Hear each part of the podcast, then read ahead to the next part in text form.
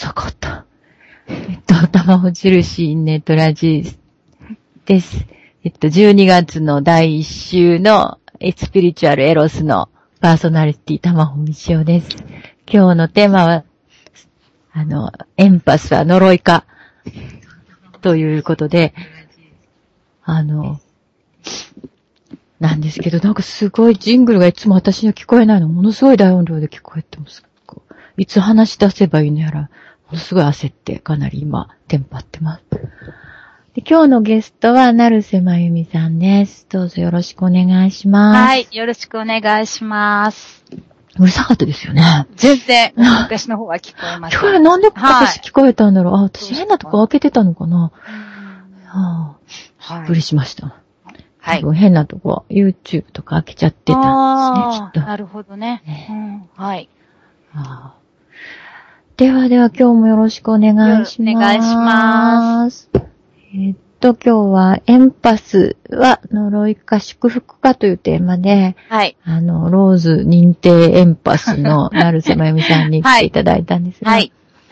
ローズ認定エンパスっていうのはつまりどういうことなんですか？うん。ありがとう。その大したもんじゃないんですけど、うん。一応、ローズ・ローズ・トゥリーが、えっと、6年前に日本にやってきて、まあ、ロエンパスの提唱者ですけど、うん。がやってきた時に、うん。こう、ワークショップするにあたって、うん。なんかこう、前説明みたいな、こうん。う、ちょっとミニセッションみたいなものがあって、で、そのワークワーク、ワークショップには、エンパスしか来ちゃダメなんですよ。うんだから自分がエンパスだと思って行ったら大変なことになるので、一応ローズがちゃんとエンパスかどうか、エンパスチェックするんですうね。んで、そのやり方が面白くて、なんだろう、あの、本とかにも入ってるんですけど、手をつなぐみたいな感じで握手をして、うんなんか私の体に入ってきてくれるみたいなんですよね。うんで、エンパスかどうかチェックして、で、エンパスだったらエンパスですって言うんですけど、じゃあ、え握手するだけで向こうからこう、診断的な感じで向こうから。そうそうそう。なんか目をつぶってちゃんとなんかすごい意識を入れられてると思うんですけど、ん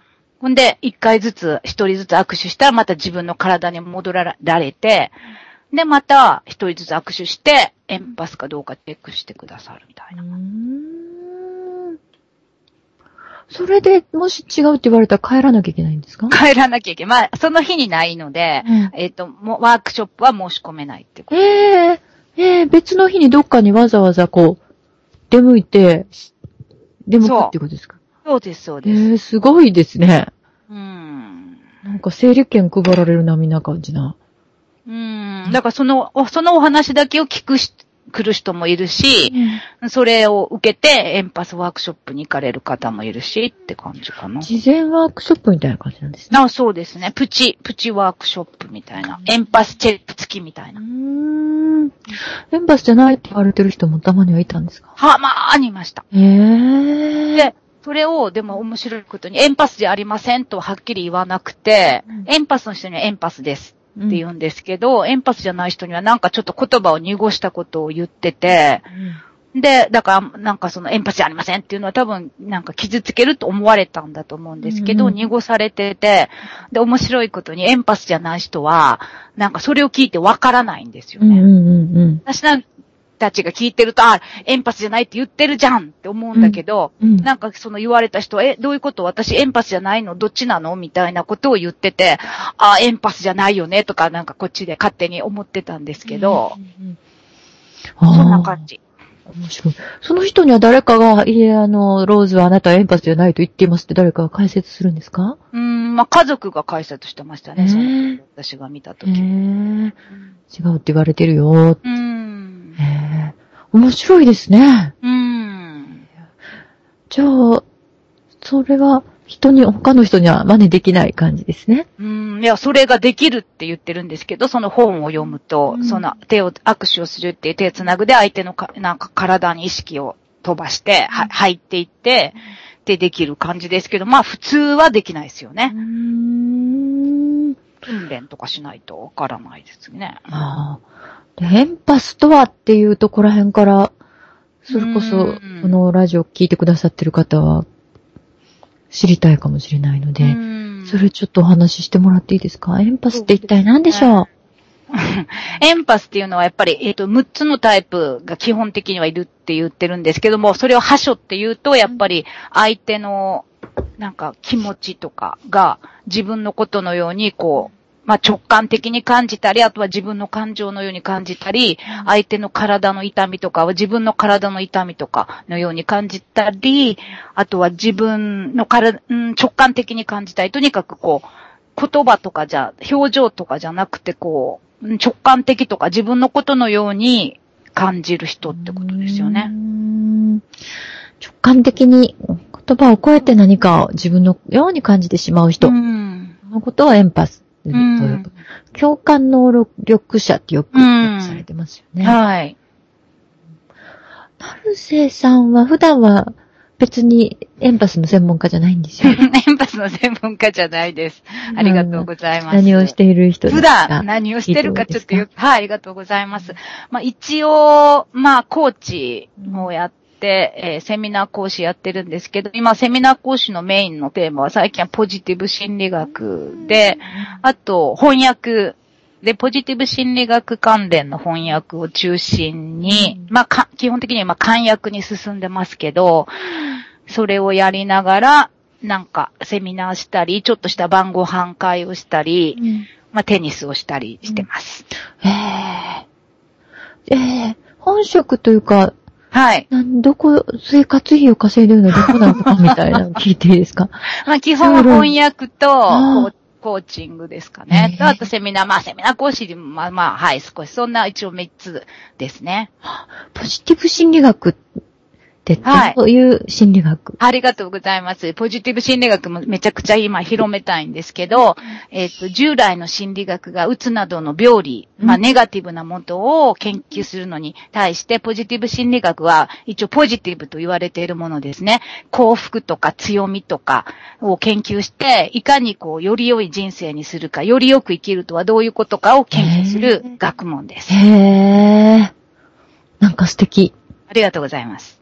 ハーバードの何でしたっけ？なんかすごいベストセラーをはい。ハーバードの人生を変える事業っていう本が一応おかげさまで13万部売れまして、それはポジティブ心理学に基づいてるんですけど、まあポジティブ心理学とはそのタイトルとかにはないんですけど、一応ポジティブ心理学の第一人者であるタルベン・シャハのハーバードの授業を書籍化した本ということです。ね、すごいなんか興味があります。ありがとうございます。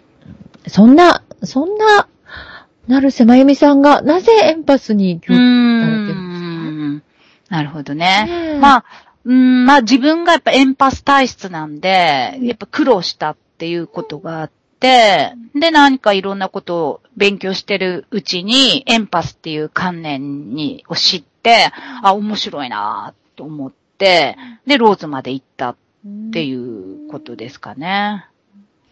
なんかどの辺で自分はエンパスかもしれないっていう気がしておどうなんですかね。エンパスかもしれない。そうですね。まあ、あの、も、前の、えまあ、前の結婚生活で離婚、今離婚して、今、まあ、新しいパートナーがいるんですけども、離婚した時にそのも、前の結婚生活でなんかこ、なんて言うんでしょうね。こちらはすごいわかるのに、向こうには分かってもらえないみたいな葛藤が結構あったみたいな感じで、うん、その辺ですかね。結構なんか成長できるおかげさまで成長できる結婚だったので、その辺に行ったり、まあエニアグラムとかも結構詳しいんですけど、私エニアグラムに行ったりとかして、こう、なんだろう、コミュニケーションとか、人を理解するとか、そういうことにすごい関心がいきました。へー。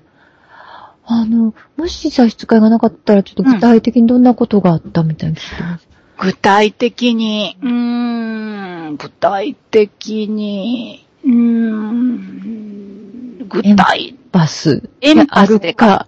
らこその行き違いっていうのは、どんなことがあるのかなと思って。その時に、うーん、なんだろう。そっちで夫婦関係の行き違いですかそれと一般的にあ、どっちでもいいですよ。まあ具体的でさえあれば。まあ聞いてる人はね、参考になるかなと。うん。なん、うーん。あ、じゃあちょっと具体的にって言うと、やっぱりその相手が嫌だと思っているこ気持ちっていうのは直接伝わってくるので、嫌なんですよね、こっちが。なんか、こっちがやったことで相手が嫌だと思ったことが、うん直、直に伝わってくるので、あ、私悪いことしたん違うかなとか思ったり、なんかそういうのを嫌なんで、こう、避けがちじゃないですか、こう。相手に嫌な思いをさせたくない。だってダイレクトに来るので、相手に嫌な思いをさせたくないっていう思いが、ずっとありましたね、結う構。んわかります。そういうのはやっぱ辛いですよねう。ん。それなのに相手の方は気がついてくれない。ああ、そうそうそうそうそう。だからなんかエンパスのなんていうの一番問題点っていうか、あれは、情報、キャッチする情報量がこっちばっかり多くなって、そのままだとですよ。言葉とか使わない状況だと、こっちばっかり多くなって、向こうには伝わ、エンパ、非エンパスには伝わらないっていうことが、結構大変なんじゃないかなと思うんですようね。んやっぱり女性の方がエンパス多いって言われてますから、本当男性と女性との間の行き違いとかでも結構よく起こってますよね。うん、そうだと思います、そこ。うん。なんか、こちらは相手が嫌だっていうのが分かるから、こう、分かっ、分かったので、直接言われたぐらいな感じで、こう、遠慮して、こう、中間策みたいなところに自分が譲っていってるのに、こうん向こうはこちらが、やんわりとでもはっきりとでも嫌だって言ってもなかなかわからずに、え、え、なんであかんのってええやんみたいな、これがええやんとか言ってこうガンガン来るみたいな、自分ばっかり譲りっぱなしそうそうそうそうそう。自分ばっかり我慢しっぱなしみたいな。そうそうそう。よく起こりますよね。起こります。ねうん。で、私はあなたが嫌だっていうのが分かったので、こうやって譲ったのにとか言うと、うん俺は嫌だなんか言っていないって、あんたが勝手に譲ったみたいな、頼んでないみたいに言われるああ、なるほどね。うん すごいよく起こってますね、いろんな時。うん。よく起こります。うん。あの、気がついてしまうと、直接言われたかのような、にうん。も配慮しなきゃいけないと自動的にこう、気がついてるのでっていうのを知っているのでって感じで、配慮してしまうじゃそうないですか。そうそう、してしまいます。うんでも気がついてない人はもう気がついてないので配慮もクソもないという、うん。伸び伸びしてるだけっていうね。そうそうそうそう。うんここがやっぱり問題ですよね。エンパスのそこが問題感じやすいうん。辛さの。うんうんうんうんうん。だからそう、結構ね、その辺で悩んでらっしゃる人も多いですよね。うん空気が悪くなったとか、この人がショックを受けたとか、この人が落ち込んだとか、全部わかるので、あ、そうそうそうそう。なんとかしな、場を和ませねばならないとか、この人をこう励まさねばならないとか、うんうんうん。ね、そんなことまで一生懸命考えたりしてます。うん。そうなんですよ。疲れ果てちゃうんですようね。ん。うん。そうです。その、じゃあ、エンパスだと自分のことがもしかしたらエンパスなんじゃないかとか気がついたとか言うと何かできることはあるんですか？あできること？うん。うーん、できることね。なんか、えっと、うーん。で、あの、で、エンパス対策ってことですね。エンパスのためにっていうことですね。なんかね、どうしよう、そこ、もうそこ行っちゃっていいですかね？そうすると。はい。なんか、えーっと、なんかローズは結構なんかスピリチュアルな感じで提唱してるんですけどね。いろいろ。うん、こうなんかカミングホームとか、まあ、自分に戻ってくるとか、こう、意識、エンパスの人って、なんかやっぱ意識がと、あ、なんか飛ぶんですって、基本的に。んで、オーラに穴が開いてるんですって、あの本には書いてないんですけど、ワークショップで言ってたのは、オーラに穴が開いてるんだって言って、だから入ってくるんだって、あんで意識も飛んでいくんだっていうことで、まず自分に戻ってくるっていうのがすごい大事っていうことで、なんか、あの、Facebook にもちょっと書いたんですけど、一つのワークとしては、えー私はこれが好きみたいなワークがあって、今ここで感じているものを私はこの色が好き。例えばこの赤が好き。なぜなら私のなんか情熱をかけ立ててくれる感じがするからとか、こう、なんて言うんですかね。私が、私にちゃんと意識を戻すっていうのがすごい大事うーん。って言ってますね。うーん私が何を感じているかみたいなところに意識を戻す。うん。他には何かありますか？うーん。なんかカミングホームって、まあ同じようなもんですけど、こうなんか自分の体の皮膚の内側を感じるとか、なんか結構、えっと、ローズはそういうふうになんか、なんて結構スピリチュアルな感じで、うんあの、これした方がいい、これした方がいいっていうふうに言ってますねう。ん何か、まゆみさんのこう実感としてこれが効いたとか、こうしたらよかったっていうのあるんですか？うん。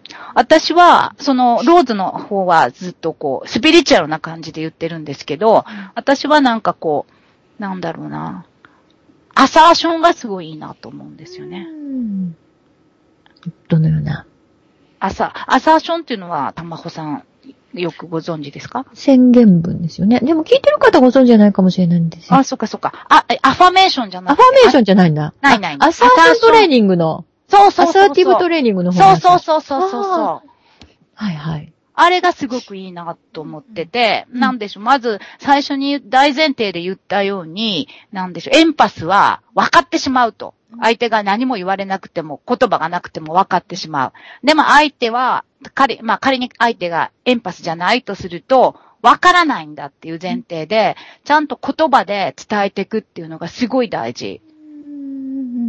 だからすごいアサー、アサーションがすごい、アサーティブトレーニングがすごい大事だと私は思ってます。じゃあ、エンパスの人はアサーティブトレーニングを受ければいいんではないかと。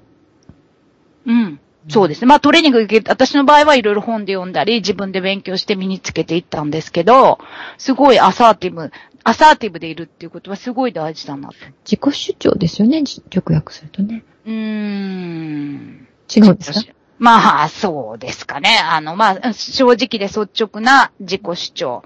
なんか日本語にはなかなかしにくいみたいなんですけど、自己主張って言うときつく聞こえちゃうんですけど、うん。だから私はなんか、えっと、その辺のサイトとかちょっと作ってるんですけど、あんまり出してないんですけど、なんかこう、素敵な自己表現とか言ったりしてます。あとは人にもやさ、人にも自分にも優しい伝え方とか言ったりしてます。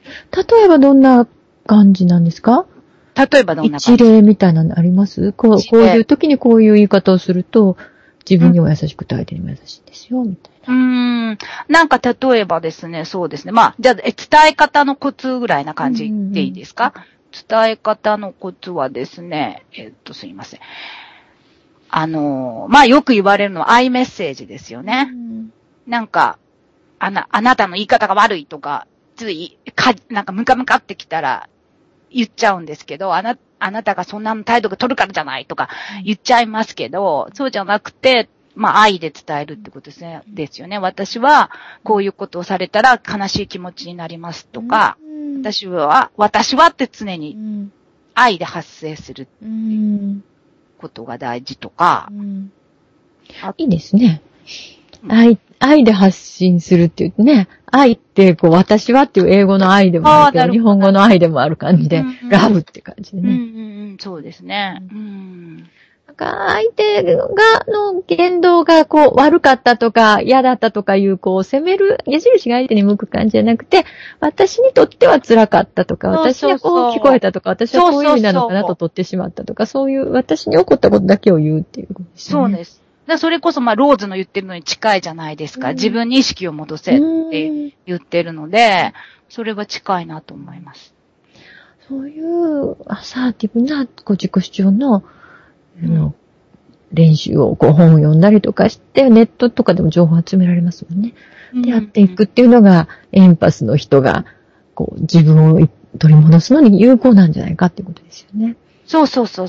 それでその、今はノウハウから始めましたけど、うんやっぱりそこに、あの、基本事項は、やっぱりなんでしょうね。自分を軸に置くっていうのがすごい大事で、だから、あの、うーん、ローズは、その、スピリチュアル的にエネ、意識を内に戻せとか、いう風な表現してますけど、それってちょっとついていけない人もいると思うんですよね。意識が飛んでるとか、オーラに穴が開いてるとか言われても、ちょっとついていけない人がいるんですけど、うーん、それを、こう、なんていうんですかね、自分を軸に置く置く生き方とか、うん。そういうふうにこう表現して、うん。なんか伝えたいなっていう気はします。うーん。やっぱり、エンパスの人が、エンパスっていうのは体質とか特徴とか能力、才能と個性なんだけど、どうしてこう、呪いでもあるかのように取られたることが、本人たち疲れ果ててすごい困ったりする。うんかっていうと、あの、まあ、なんて言うんでしょうね。なんでですかね。個性じゃないですか。目がいいとかね、足が速いとか、うんでも目がいい人とか足が速い人は別にこう、呪いか祝福かって悩まないわけですようんうんね。うんなんでエンパスの人はそこで悩んじゃうんですかね。うん感じすぎちゃうからでしょうね。だから先ほどね、玉穂さんと一緒に言ったように、そう、こっちばっかり受け取ってしまうっていううんことなんですよね。使いこなすっていうことですよね。う。そうそうそうそう能そ力があって他の人にはない能力で、う。うん自分、自分はなかなかこう、すごいのだと。で、うんそれをどう使うかっていう、他の人はそう同じじゃないので、自分と同じこと期待してもしょうがないのだっていう、分かってないんだっていう、分かっててやらないとか、そういうことじゃなくて、分かってないんだっていうところに立つっていうことですよね、きっとね。うん。で、疲れないように自分で自分、自分でいろいろ状況をコントロールしていく。あの、しないよってはっきり言うとか、気がつ、気がついたけど気がつ、あの、何もしないを選ぶとか、そうそうそうそう。相手の人に、が気がつくはずと思って待つんじゃなくて自分からはっきり言うとか、うん。そういう感じで情報量のコントロールを自分がやるっていうことですよね。あと、うん自分の疲れ度合いのコントロールと、うん。自分でちゃんとやるっていうことです。うん。あとなんかオフ、オフ、共感能力をオフにするとか、だから私の結界は、結界って境界線は強いってちゃんとそれこそさっきのアファメーションをして、宣言文をして、その自分のイメージを強化するとか、そういうこともできるとかいうふうには書いてありますね。それは、まゆみさんはやってみたんですか？うーん。やってないか？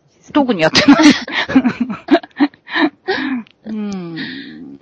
あ、だからなんですよね。あと、まあちょっとあの今、嫌われない勇気とか、うんなんか本が、嫌われる勇気か、うん。嫌われる勇気とかあるじゃないですか。だから日本人ってやっぱ嫌われるっていうことを恐れるんですけ、うん。と思うんですけど、なんか、えっ、と、な私の友達が言ってたんですけど、私がなんか元気に楽しそうに生きてるだけで、ムカつく人だって世の中にはいるんだから、そんなもんと気にしてられへんとか言って、うん言ってて、そういう、なんていうんですかね。それこそ相手に意識を置かないで自分に意識を置く生き方っていうのは、そのエンパスだけじゃないかもしれないですけど、大切かなっていう感じがしますね。うんそうですね。うん。エンパスでなくても本当大切ですよね。うん。そう。うんうん。なんかこう、ネット上でこう、質問とかアンケートで取ってたと思うんですけど、うん。どんなのが要望が高かったんですか？うん、やっぱり、あの、あれですね、エンパスのギフトとはとか。うん。で、やっぱりそのプラス面を知りたいっていうのが多かったですね。身につけたい日常でのスキルとか。その辺についてはどのような？うん。先ほど、あの、エンパスが身につけたい日常でのスキルは私はアサーションだと思ってるんですね。うんだから、あの、先ほど聞いてもらいましたけど、アイメッセージで言うとか、あ、まず根本が、なんて言うんでしょう。に自分を軸にするうん。っていう気持ちと、自分には、自分の人生に責任を取るとか、そうしっかりした、あの、お気持ちがいるんですけど、その気持ちを元にした、あの、コツがあって、さっき言ったアイメッセージとか、あと意図をしっかり伝えるとか、なんて言うんでしょうね。うーん、なんかエンパスだと意図は分かっちゃうので、そういうのをあんまり伝えた、伝えないで終わっちゃう時もあるんですけど、例えば、なんだろう、こう、その人に何か質問した時に非難って取られそうな質問だとすると、これは非難してるんじゃなくて、ちょっと確認したいから聞いてるんだけど、教えてくれないかってちゃんと意図を伝えてから質問するとか、うん。あとは、うーん、なんかこう、非難が来た時に、あその非難を自分の、なんかなんだろう、自分に向けられてると思って、ガーって受け取っちゃいすぎないで、でもか、彼、彼女が非難してるって気持ちは、そのまま事実なんだから、あなたはそう思うんですね。でも私はそう思いませんっていうふうに伝えるとか、うん。なんかいっぱいアサーションのスキルはすごい役に立つなと思います。うん。それをまあ自分にも人にも優しい伝え方っていうふうにうまく、まあ、まあ前ワークショップもしたことあるんですけど、まとめて、まあちょっと書いてるとこもあるっていう感じですね。私が書いているところもあるというところです。はい。エンパスの能力の活かし方あ。そうそうそうそう。エンパスの能力の活かし方。これちょっと、あの、なんて言うんです、スピリチュアルが入るんですけど、うんこれは、あの、ローズの方だと、なんて言うんでしょうね。やっぱ癒しの能力がすごいあるみたいですよ。うんエンパスってその人の感情を共有できるので、なんかやっぱり、そして言葉にしてあげる。たまあ、コーチングでも、ね、私たちコーチがよくやることですけど、あの、悲しかったんですね、とか、ちゃんとそれをしっかり受け止めて、言語化してあげる。で、共有すると、すごい癒しが起こるとかう、んそういうのはああって、エンパスっていうのはやっぱりそういう役目を負って生まれてきたみたいなことは、ローズが書いてます。癒す役目があってうんき。た。ナルセさんご本人はこうエンパスでよかったとか、エンパスの能力をこういうふうに活かしてるとかありますか？うーん。まあ、寄り添うようにしてますよね。うんあの、あの別にコーチングだけでもなくても、あの、まあ、テニスの時はガーってわがまま勝手にやってますけど、うんこう、何か、うーん、話を聞くときは寄り添うっていう感じにしてますよね。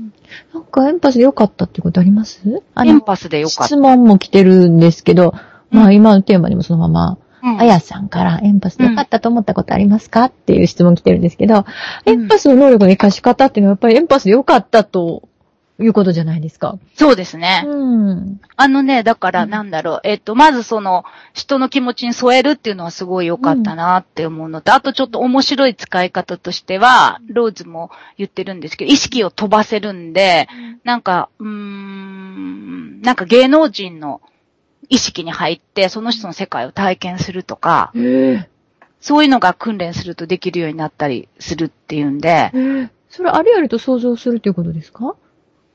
もう自分のことのように感じるっていうことですよね。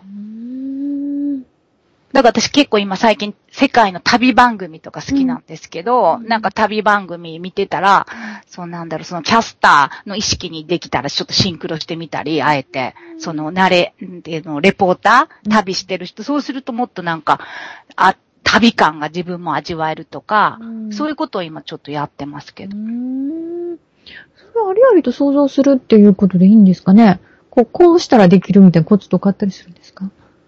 うん。コツはだから、そのローズの本に詳しいんですけど、かなりスピリチュアルなんで、どうなんで、だから相手の意識に入り込むみたいな感じうん、意識を飛ばすみたいな感じです。うんそれはローズの本を読まないと読んでくれっていうことで。読んでくれっていうことで。でもかなりスピリチュアルで、ちょっと。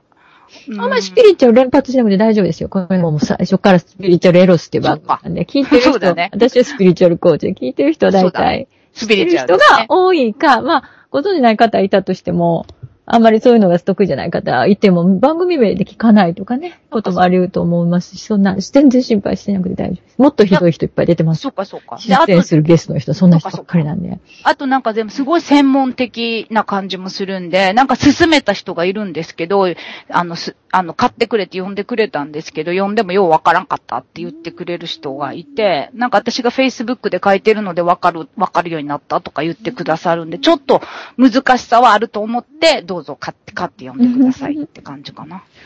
あの、まあエンパスの人の辛さのうちの一つに、こう、凶悪事件みたいなひどい事件とか起こった時に、あーまあ、あの、311とかね、起こった時に、はありありと、どんだけ辛かっただろうって、こう、自分のことのように想像して、すごい落ち込むとか、すごいショック受けるっていうのがあると思うんですけど、うんそれをやるっていうことかな。それをポジ、その能力をポジティブに使うっていうことですかね。自分があの景色を見てるとしたらとか、自分がこのカツ丼を食べてるとしたらとか、っていう感じで、その悪いニュースとか怖いニュース見た時にやってしまうことをいいニュースとかいい、いい番組とかでやればいいのかな。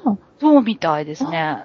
だったら多分ね、ん今まで悪いニュースで散々やってるから、ああれだよねって思えばいいよね。ああ、まあ、勝手にやってしまってると思うんですけど、やろうと思ってやってないんですけど、やろうと思ってできるようになるっていうのが大事みたい。うん。いや、やっぱ悪いニュースの方に同一化するのはやっぱ非常に辛いので、そうですね。な、流れてくるしね、あの、うんテレビニュース悪い方がね、どっちかっていうと。でもネガティブダイエットとかいう言葉を聞いたことあるんですけど、本当に、やったかって誰も喜ばない、あの、それをやってあげたら、その、ひどい目に遭った人が成仏するとか、そんなことがないので、うん、ああ、確かにね。やめればいいですよね。なるほどね。悪いニュースはもう見ないとか、新聞見ないとか、テレビ見ないとかうね。ん。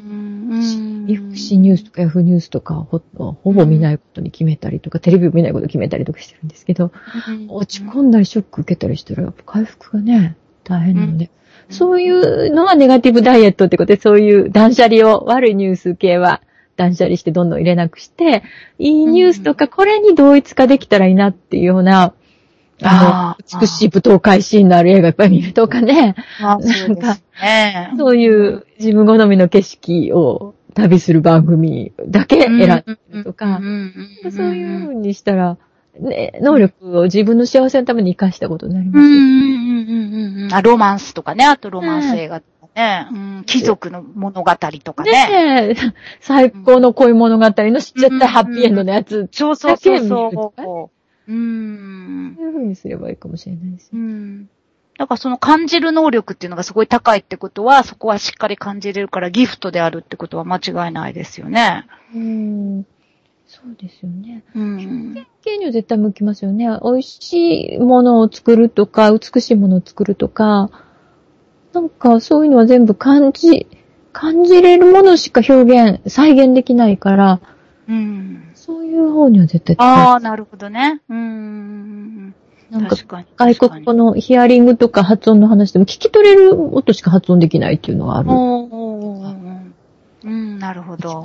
でも知らないものは表現できないみたいな、うん愛を知らないと愛を表現するのすごい困る。うんあなるほどね。うん自転車っていうものを見たことなくて自転車を漕ぐっていうことが想像つかないとか、うん自転車乗ってる人を見たことないのに、ある日突然自転車渡されて乗ってみろって言われても何をどうするのやら、どこに足の置くのやらわからないとかね。うんそういうのがあると思うんですけど、知って感じたことがあるものをもう一度出すのはだ多分ものすごい楽なので、うん、なるほどそうギフトでしょうね。うん。そうです。だからなんか人のた、人のために癒しになるっていうギフトでもあり、自分のこう、いいものをしっかり味わえるっていう意味ではギフトになるっていう。だから両方のギフトがあるっていうことですよね。両方の面でね。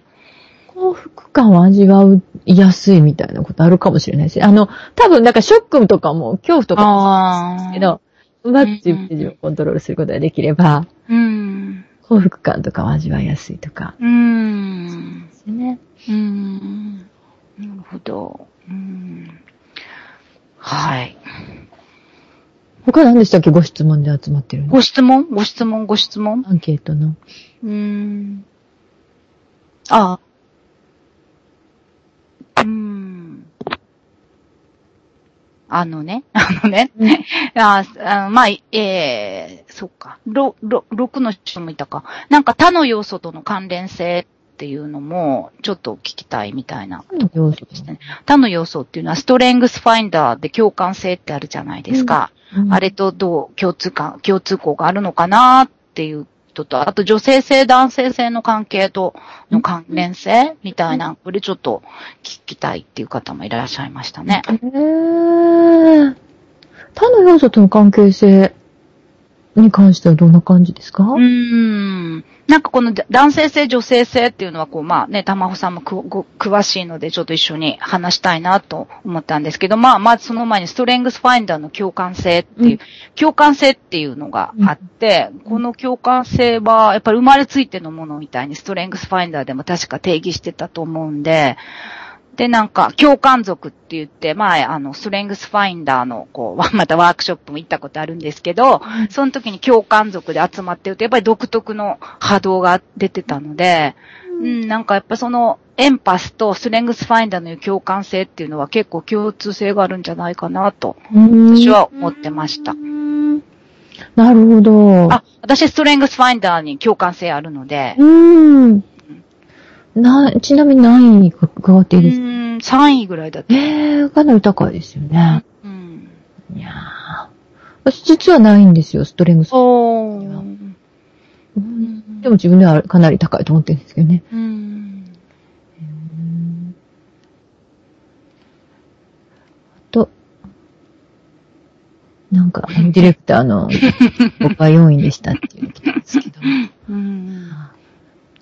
えっと、あちらの方では、あの、違うえっと、エンパスマーケティングのところに今日のラジオやるっていう告知を書いたときうんうんに、丸山康子さんという方が、はい。3番と4番を聞いてみたいです。3番と4番？あ、でも話しましたね。エンパスで困ったこと。うん、3番と4番。エンパスのギフト。うんまあ、困ったことは他にもいっぱい多分あると思いますけどね。これウェブとかエンパスで検索するとみんな困ったことわーって出してるんで、うん。なんかそこからもう一個上に行きたいんですよね。その、えもう分かっ、それは分かったって。それは大変よね。確かに大変。だけど、じゃあギフトにしようよってやっていきたい感じですけどね。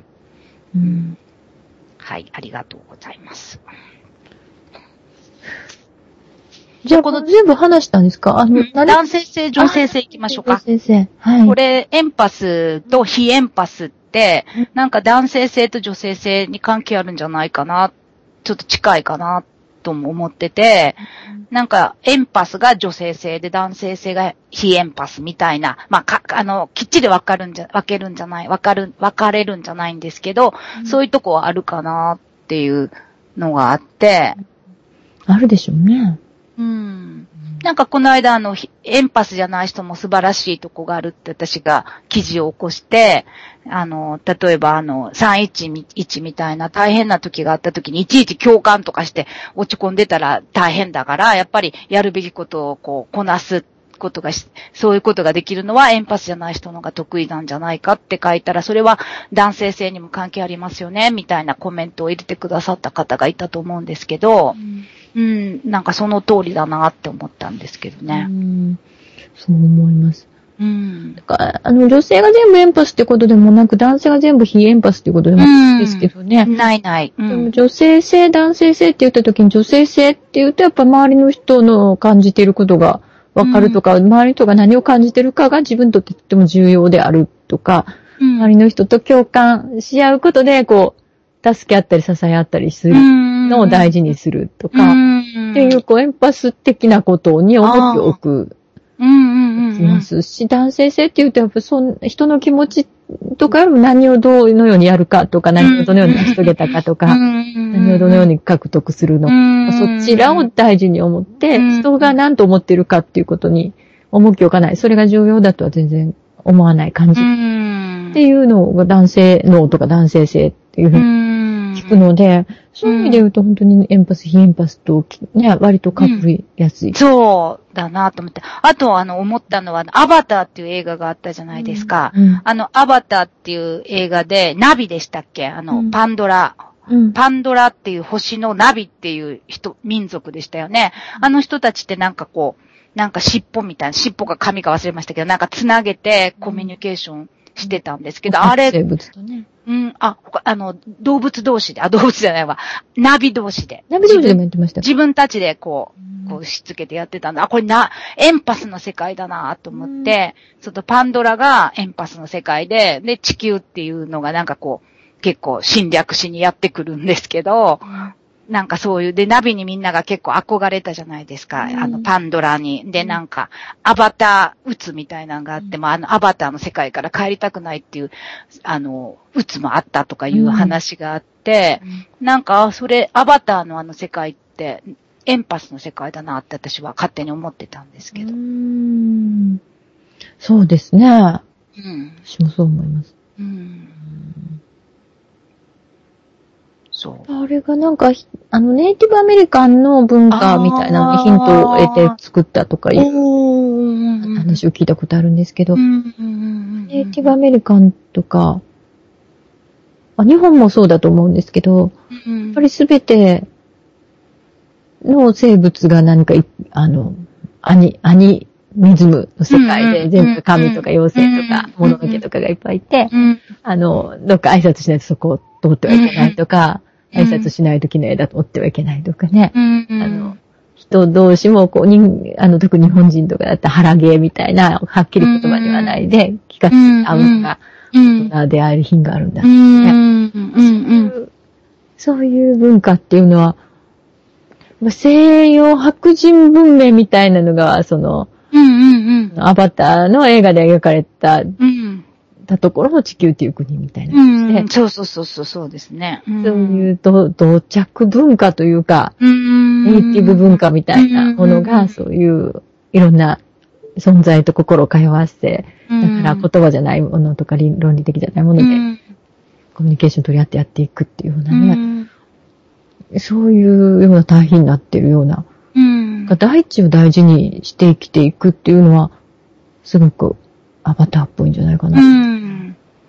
そのアメリカン、そういえばインディアンの世界では雑談っていうものがないらしいんですよね。なんかこう火を囲んでみんなで座ってるってこう、なんか沈黙を恐れないっていうか、それはやっぱりまあ、なんか繋がってる、気持ちの上で繋がってる、まあエンパス的な世界なんじゃないかなっていう感じですね。うーんあの私、エンパスっていうのはやっぱ意識エネルギーっていうものに自覚的であるっていうことだと。ああ、ええうんうん。意識エネルギーっていうのは意識したところにこうエネルギーがわっと集まるので、うん注目していると、注目された人っていうのはとてもエンパワーメントされて元気が出てきて、、うんうんあの無視されるとものすごい元気がなくなるっていう、無視は最大のいじめっていう言葉がありますけど、うん。そういう、そう、で、そうやって注目していると何かかにかが伝わり合いっこしてきて、あ、どうやらこの人落ち込んでいるらしいとかがわかるとか、うんどうやらこの人がいい、本当に痛いのはこういうことらしいとか、注目をしっかりしている。意識エネルギーをうまく使うとそれがちゃんと伝わってきて、うんエンパワーメントになって癒しになってっていう、で、深い相互理解を生んでっていう感じで、あの、意識エネルギーを使うのが上手い人っていうことなんだと思ってるんですよね。うん上手い人、上手くないんですけどね。あの、熟練エンパスが上手くて、うん。非熟練エンパスだと単に何かわからないけど振り回される人みたいになってしまう。うん。何かがガーってやってくるんだけどどうすればいいかわからなくてうん。打ちのめされるとか、うん。なんか誰かにわーっと何か伝わってしまって、あの、反発みたいに来て、私何もしてないのにって思うとかいうような、そういうことを非熟練エンパスなんじゃないかと思うんですけど、うん。そういう意味ですごく、やっぱりサイキックだし、うん。次世代を生きる、なんか、ね、新人類というか、ニュータイプというか、、うん。そういう人だなと思います。すごい多いですよね、やっぱり最近、とても。ああ、え、あ、エンパス系の人がですか？うん。私手相を見るんですけど、手相に割とエンパスだと割とはっきり出るんですが、うん。そういう人がすごい多いですようね。んなるほど。時代がそこを求めてるんだと思います。うんなるほど。あとこれすいません。じゃあ、エンパスの種類も語ってもいいですか？あ、どうぞ。なんか、すあの、か、言うてほしいっていうのがあったので、なんかまあ、これも読めばわかるんですけど、すいません。身体直感型と、身体一体型と、感情直感型と、感情一体型と、知的変容型と、スピリチュアルワンネス型っていう基本タイプがあって、他に特殊エンパスとして、なんか分子エンパスと動物エンパスとメディカルエンパスとガーデニングエンパスとクリスタルエンパスとエレメンタルエンパスと環境エンパスがあるとか言って、うん ごめんなさいね、言ってるんですね。だからなんかエレメンタルエンパスっていうのがなんか天使と繋がれる人みたいで、で、動物エンパスはちょっと Facebook にも書きましたけど、どあの、犬の気持ちがわかるハイジとか、ああいう感じって書いてあったんで、ちょっとき聞きたいっていう人があったんですいません。ちょっと説明させてもらいました。もうちょっと詳しい説明ないんですか？あ短い言葉ですか？的な感じで。なんかわからないかった。言うたらあかんから。わからなかった。わかったわかった。いきま。す。いきます。身体、直感型は、だから相手の体で起こっている方が直感的にわかるっていう方ですね。で、身体一体型は相手の体で起こっていることが自分の体で起こっちゃうみたいな。だから相手が胃が痛かったら胃が痛くなるとか。で、感情直感型は、厄介ですね。相手の直感情が直感的にわかるんですけど、感情一体型は相手の感情と一体してるんで、悲しみがこっちまで悲しくなってくるっていうか、相手の感情か自分の感情かわからなくなってくる。で、知的変容型は相手の知的プロセスをなんか経験するってちょっとわかりづらいんですけど、多分賢い人といると賢くなったりとか、なんか恋人ができるとその人の世界で見ちゃうとか、考え方になっちゃうとか、なんかそんな感じみたいです。で、なんかスピリチュアルワンネス型っていうのはこれだけはね、持って生まれたものじゃなくて、誰にでもなんか、なんか、訓練できるみたいなこと書いてます。結構スピリチュアルに、なんかヒーラーとかは、こういうのをく訓練すればできるみたいに書いてました。つまり何をどないするっていうことですか？何をどないするんでしょうね。あの、まあ、なんかシータヒーリングとかよくあるじゃないですか。あんな感じで多分、相手の意識に入っていく第7層に行ってとか、そんな感じで、そういう訓練していくんだと思います。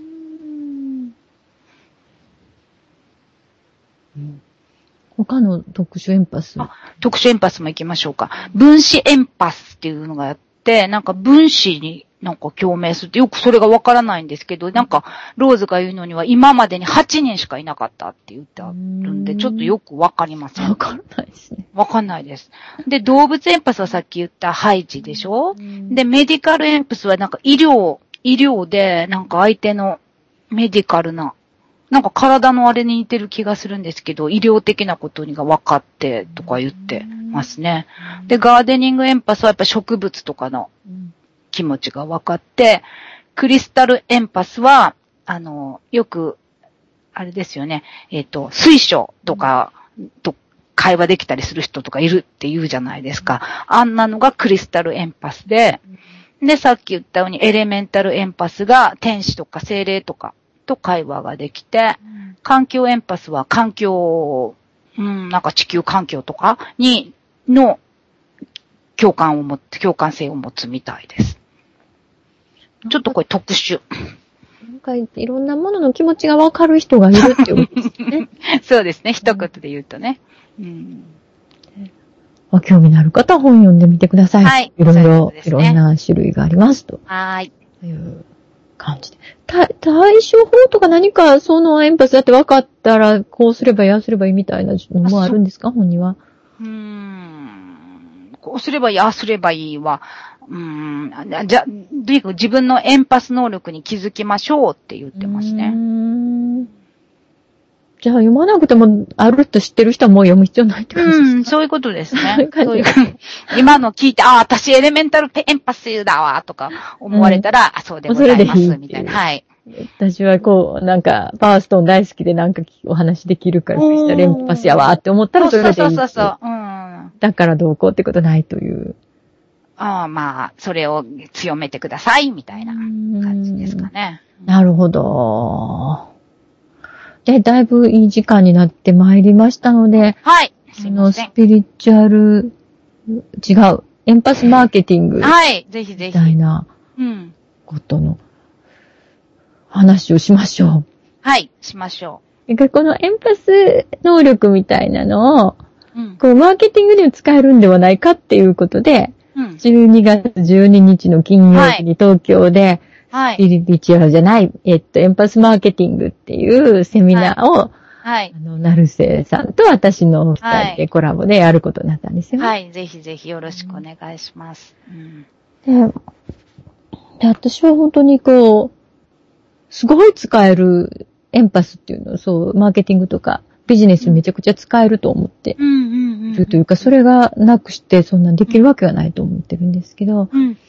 で、まあ、いっぱい語りたいことが あるのですが、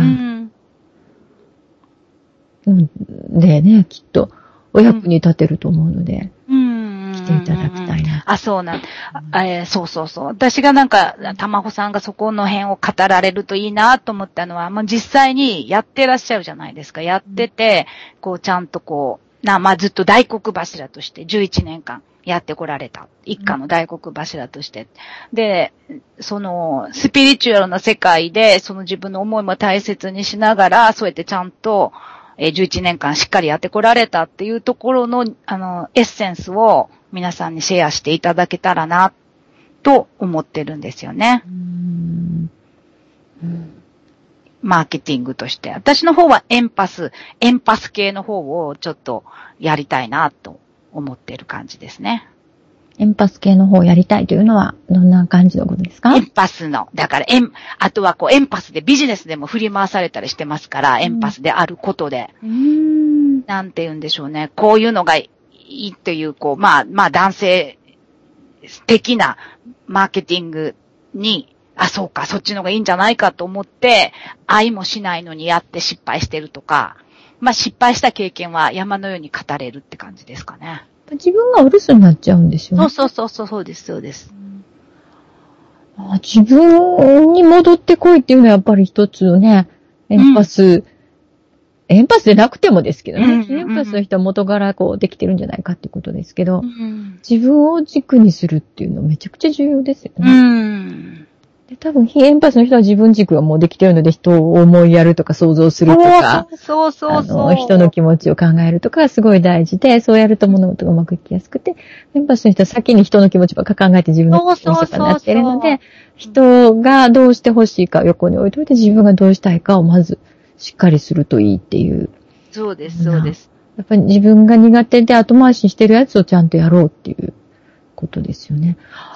だから、あの、男性はやっぱ非エンパスの人が多いんですけど、そういう人は語ると、マーケティング、マーケティングって言って何が求めてられてるのか、あの、市場調査しろって言うんですよ。しないとわからないんですよね。人がどんな気持ちかとか。周りの人が何を求めてるかとか、ちゃんと聞きに行かなかったり、調査してアンケート取ったりしないとわからないんですよね。うん。で、あの、私がエンパスマーケティングをすごい語りたいのが、うん。人が何を求めてるかとかはもうほっとけという、自分が何をしたいかだけもしっかり はっきりさせろっていうことをすごい言いたいんですけど、うん先にもう知知ってるっていうか、周り人はこうしてほしいはず、ああしてほしいはず、こう、これを求めてる、あれが足りないと思ってるって、なんかもう体でキャッチして知ってるんですよね。うん。で、それ、やりたくもない、それやっちゃうとか、すると、もう具合が悪くなったり、疲れ果てたりとか、自分じゃない人生を送っちゃうんですよね。結局、旦那は家、私に家に行ってほしいと思っているとか、子供はお母さんと長い時間一緒にいたいと思っているとか、うん姑は、あの、息子の嫁にこうしてほしいと思っているとか、そういうのに従ってたら、ほんと自分の人生なんか一切生きてないじゃないですか。うん。それをマーケティングとか言って、市場調査とか言って、うん。対象を広げたらもっと動けなくなる。うん。同じ、同じ20代 OL とか言っても、この人とあの人とこの人が思ってること全然違って、それ全部に答えられるわけがなくてっていうところで動けなくなっちゃうんですうよ。ん。そうじゃなくて、そういうのはもう分かってる、ほぼ分かってるので、あの、大体、女性ってこういうのが好きとか、特に20代 OL っていうとこういうのが大好きっていうのも、ほぼ分かってるので、うん、身体レベルで。それ、自分がやりたいことのうちで、で、20代 OL も喜ぶっていう一点をすごい簡単には探せるんですよ。自分がどうしたいかを明確うにする。ん。っていうようなことをしていけば、あの、マーケティングっていうか人が何を求めてるかのところはもう自分が分かっているので、うん。すごい楽で、うん。あの、間違わない、苦労しない、うん。失敗しない、うん。ですよっていうのをね、うん。すごく伝えたい。うん、です伝えたい。けれどもうんうんそうですね。はい、ぜひぜひ。で、私の方はその失敗した経験を伝えたいですね。んなんかやっぱりこう、うーん。例えばそう、ちょっといいですか？まだ大丈夫かな？なんか、お一つ思い出したんですけど、こういう時どうしたらいいですかね？とか言ったら、またなんか、まだ、まず相手の話を聞けみたいに、ちょっとこう、あの、アドバイスされて、うん。で、その、い行って聞きまくってたらなんかちょっと、帰っておかしくて、あれはさ、あの時は今から振り返れば自分を主張、もっと自分の主張をすべきだったな、とか、うん。いうので、やっぱり男の人って、ね、世の中に出てる人は聞くことから始めましょうって言うじゃないですか。聞けないから。うん。そうですね。ほっといたら喋ってばっかりの人にはそれが有効なんです。そうそうそうそうほっといたら聞いてばっかりの人には喋そうってそうそうそうそう。そうそう、そういうことなんですよ。はい。相手がどういう状況かによってやっぱ全然一律じゃない。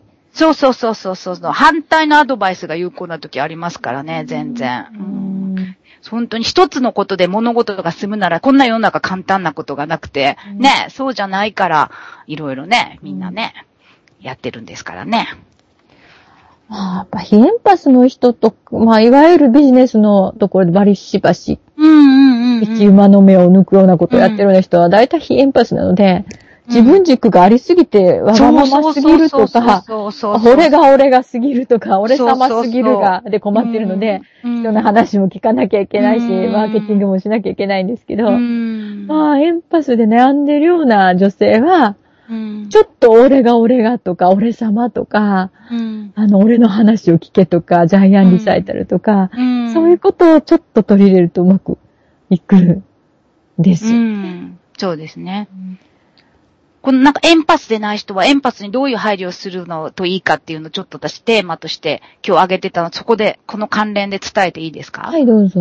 だからなんかエンパスでない人は今おっしゃったように、まずエンパスの気持ちを聞くっていうのが大事ですよね。わからないから、感じれないから、なんか、どう、どうって、こう、折に触れ聞くとか、あとあれですよね、なんか、エンパスでない人は、やっぱり正直でないとダメですよね。うん。分かっちゃうから、エンパスには分かっちゃうんで、正直でないとダメで、なんか、違うこと言ってると混乱、エンパスの人は混乱しちゃうので、思ってることと違うこと。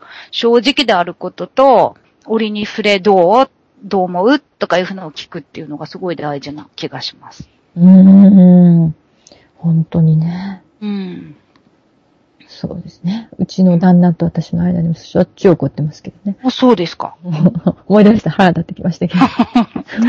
あれ、ご主人非エンパスなんですか、ゴリゴリですね、本当すごいサバイバルができるものすごい男性性の強い男性なんですよね。へー大労働しかできないようなう感じ。ん。だからもう、細やかなことは何一つわからない。うん。言ってもわからないですからね。うん。言えばわかるというレベルじゃなくて言ってもわからないので、本当にね、困ったもんです。うん。あ、あとそれで思い出して言っていいですか、はいエン、エンパスの人は、非エンパスの人に対して、だからそれがないっていうのは、ちゃんと認識しとくっていうのもすごい重要で、なんでわからへんやろって思いがちじゃないですか。うん。ね、もう悪気があるんじゃないかと思いますよね。そうそうそう。なんでそこまで私の気持ち無視するわけ？とかね。うん。この間ちゃんと話してなんでそういうことになってるわけ？みたいな。うん。ほんと腹が立ちますけどね。うん。なんかほら、体の不自由だったら見えるんですけど、外から。なんか体が不自由やったら、例えばスキー上手にしろとかは無理な要求やなとか思ってしまうんですけど、なんかこう共感力っていうのは見えないからなんでわからへんやろうってイラだったりはしがちですよね。うん。うん不便ですね。うんまあね、お互い様ですからね。向こうとしてはこっちがなんでそんなメンタル弱いんやとかね。なんでそんな人の気持ちばっか考えてるんやとかね。なんでそんなことぐらい傷つくんやと思ってるんです。うんお互い様ですからね。うん受け入れ合わないと。そうですね。大事。男性性と女性性の関係とね、その辺も近いですよね。うん。まあ、エンパスの対処法としてやっぱりとても大事なのが自分の気持ちをとにかく喋る、それもアイメッセージ、自分、私はこう感じた、こう思ったっていうことだっていうことです。うん。であと、ネガティブダイエットみたいな、こう自分がものすごい落ち込むって分かってるもので近寄らないとか、近づくうん生活に入れないとか、うん。じゃないかうん。と、逆に幸せになるってはっきり分かってるものに関してガンガンいけばうん。っていうようなこととかがいうような情報として出たのかなと。うん。あと思ったのはなんかこう、言わないことがこっちに伝わってくるじゃないですか。そうする、それでなんか、でも言わないことでその人の思いやりだったりするかもしれないんで、そこは汲み取ってあげるってことは必要ですよね。うーん。一つ、落とし穴としてありがちなのが、うん。あの、相手がムッとしたっていうことに関しては正しく受け取ってても、その理由とかを解釈で、うんうんうん。シナリオで、うんあの、受け取ってるっていうのを時々見かけるんですよね。そうですね。それあります、あります。それはやっぱりとてももったいないので、あの人は私に嫉妬しているのだ。だからあんな、すごく怒っていて、今も怒っているのだ、みたいに思ってて、全然違う、あの、あ旦那と喧嘩してきてそのことを思い出して、苛立ってて、で、今は全、く、そういう理由だったこともあって、今全く何と思っていない、みたいなね、そういうこととかをよくあったりするので、そういう意味では私はちょっと確認してみればいいとそうね。思いますね。何かそうですね。そこは大事。うんうんうん何かこう、私が機嫌を損ねるようなことをしましたか？うん、確かに確かに。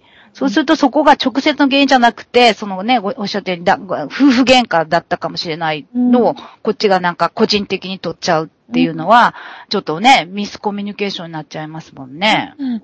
とかエ。ンパスであるがゆえのね。そうそう。た、例えばこう、置いておいたアメちゃんが一個少ないみたいな、誰、誰が食べたとか思ってたのを、こう、私がもたもたしてるから、私の仕事ぶりに怒ってるんやと思い込むみたいな。そんなことをで、そういうのってやっぱり自分の弱い分、あの、私は仕事が苦手で遅いからみんな私にイライラするって思い込んでると、一瞬こう、すごい大きめのことでバタンと閉めたってイコールそうだって思う。そうね。そういうエンパスだから人の気持ち分かってあなたは私に怒っている。だって私は分かる。私はエンパスだからみたいな。はいはいはいはいはい。知らないでほしいなと思う。そういうことね。それすごい大事ですね。やっぱり、決めつけにな、余談と偏見と決めつけとしてエンパスって言葉使ってることをたまに見るので。確かに。うん。それってちょっともったいないし、分かり合えない方にわざわざエンパスを使うっていうのはね。確かにね。違う方に使いましょうよと。うん。何でも、あの、一回、解釈と事実を分けて、あの人がイライラしてるのではと私は思った。っていうことと、理由は私にはわからない。今の推、私の推測ではこうではないかとは思っているが、っていうような感じに分けるっていうこと。そうそうそうそう。で、できれば確認するっていうような。うんうんうんうんうん。大事ですね。欲しい。うん。あと、何か自分を見つめないためにエンパスって言葉を使っている。ですよね。例えば、何か感情が湧いてきて、すごい悲しい、怒りが湧いてきたとか、すごい泣けるとか、私の感情じゃない。人の感情が私に入ってきた。私は、っていうふうに使う。いや、それは事実、それあると思うんですけど、その感情、何型でしたっけ？感情なんとか型エンパスっていうこと 一体型、はい、あると思うんですけど、自分の感情かもしれないって自分を一回見つめ直すっていうの、ワンクッションもぜひ入れてほしいなとか、やっぱり何かなんていうの、断絶のためにレッテルとして使う、どっちもね、さ、二つで、ね、あの人は怒ってるのは私に、のなんとかでなんとかだからだ、私はエンパスだからわかる、みたいなのとか、私が今泣いてるのは私の感情ではない、人の感情だ、なぜだ、私はエンパスだからだ、みたいに、こう、思考停止のためのレッテルとしては使わないでほしいな。うん、そうですね。なんかね、私に所属しない感情は出て行ってくださいっていう宣言することが大事みたいなんですよ、エンパス。まずそう言って、それでも残ったら考えてみるっていうのもいいですよね。ねえ。うん。ですね。そうですね。それが何かってあるんですかね？ん？うん。うん。私、少なくとも自分感情、その一体型ではないので、自分ではよくわからないや。うん。まあでもその私に所属しない感情は出ていってくださいっていうのはすごくいいと思いますよ。引退型の人とか。深呼吸とかして自分の体感覚もがっつりいくと多分大丈夫ですよ。うん、そうですね。うん。うん、いや、うん、なんか、とてもいい時間になったんであ。ありがとうございます、はい、ありがとうございました。うん。といつも最後はその告知タイム使ってあ。ありがとうございます。えー、はい。あの、コメント来ていたみたいです。徳松さんから、はい、プロファイリングに似てるなぁと思った。正直あまり理解はできてないけど、共感できる部分と、うん、そうじゃない部分、それはどうしてもあるね。まあ、嫌いな議論ではないです。うん、なんか聞いてくださって、ね、嫌いな議論じゃないって言ってくださってありがとうございました。ありがとうございます。うん、ですね、なんか。はい。では、えっと、告知タイムしていい？はい、告知タイム。はい。えー、と、あの、12日にね、あの、たまほさんとエンパスマーケティングで、えー、JR 四谷駅の近くで、午後1時半から4時半までありますけど、その前に、えっ、ー、と、12月10日の水曜日に、えっ、ー、と、2週間おきに町田、えー、東京の町田市のとで、晩ご飯会をしてるんですけど、12月10日はエンパスで晩ご飯会テーマにやりたいと思います。エンパスをエンパスのギフトをもっと楽しむためにっていう感じで、えー、晩ご飯会をやりたいと思いますので、晩ご飯付きで5000円でいつもいい場になりますので、よかったらぜひ来てください。はい、ありがとうございます。ありがとうございます。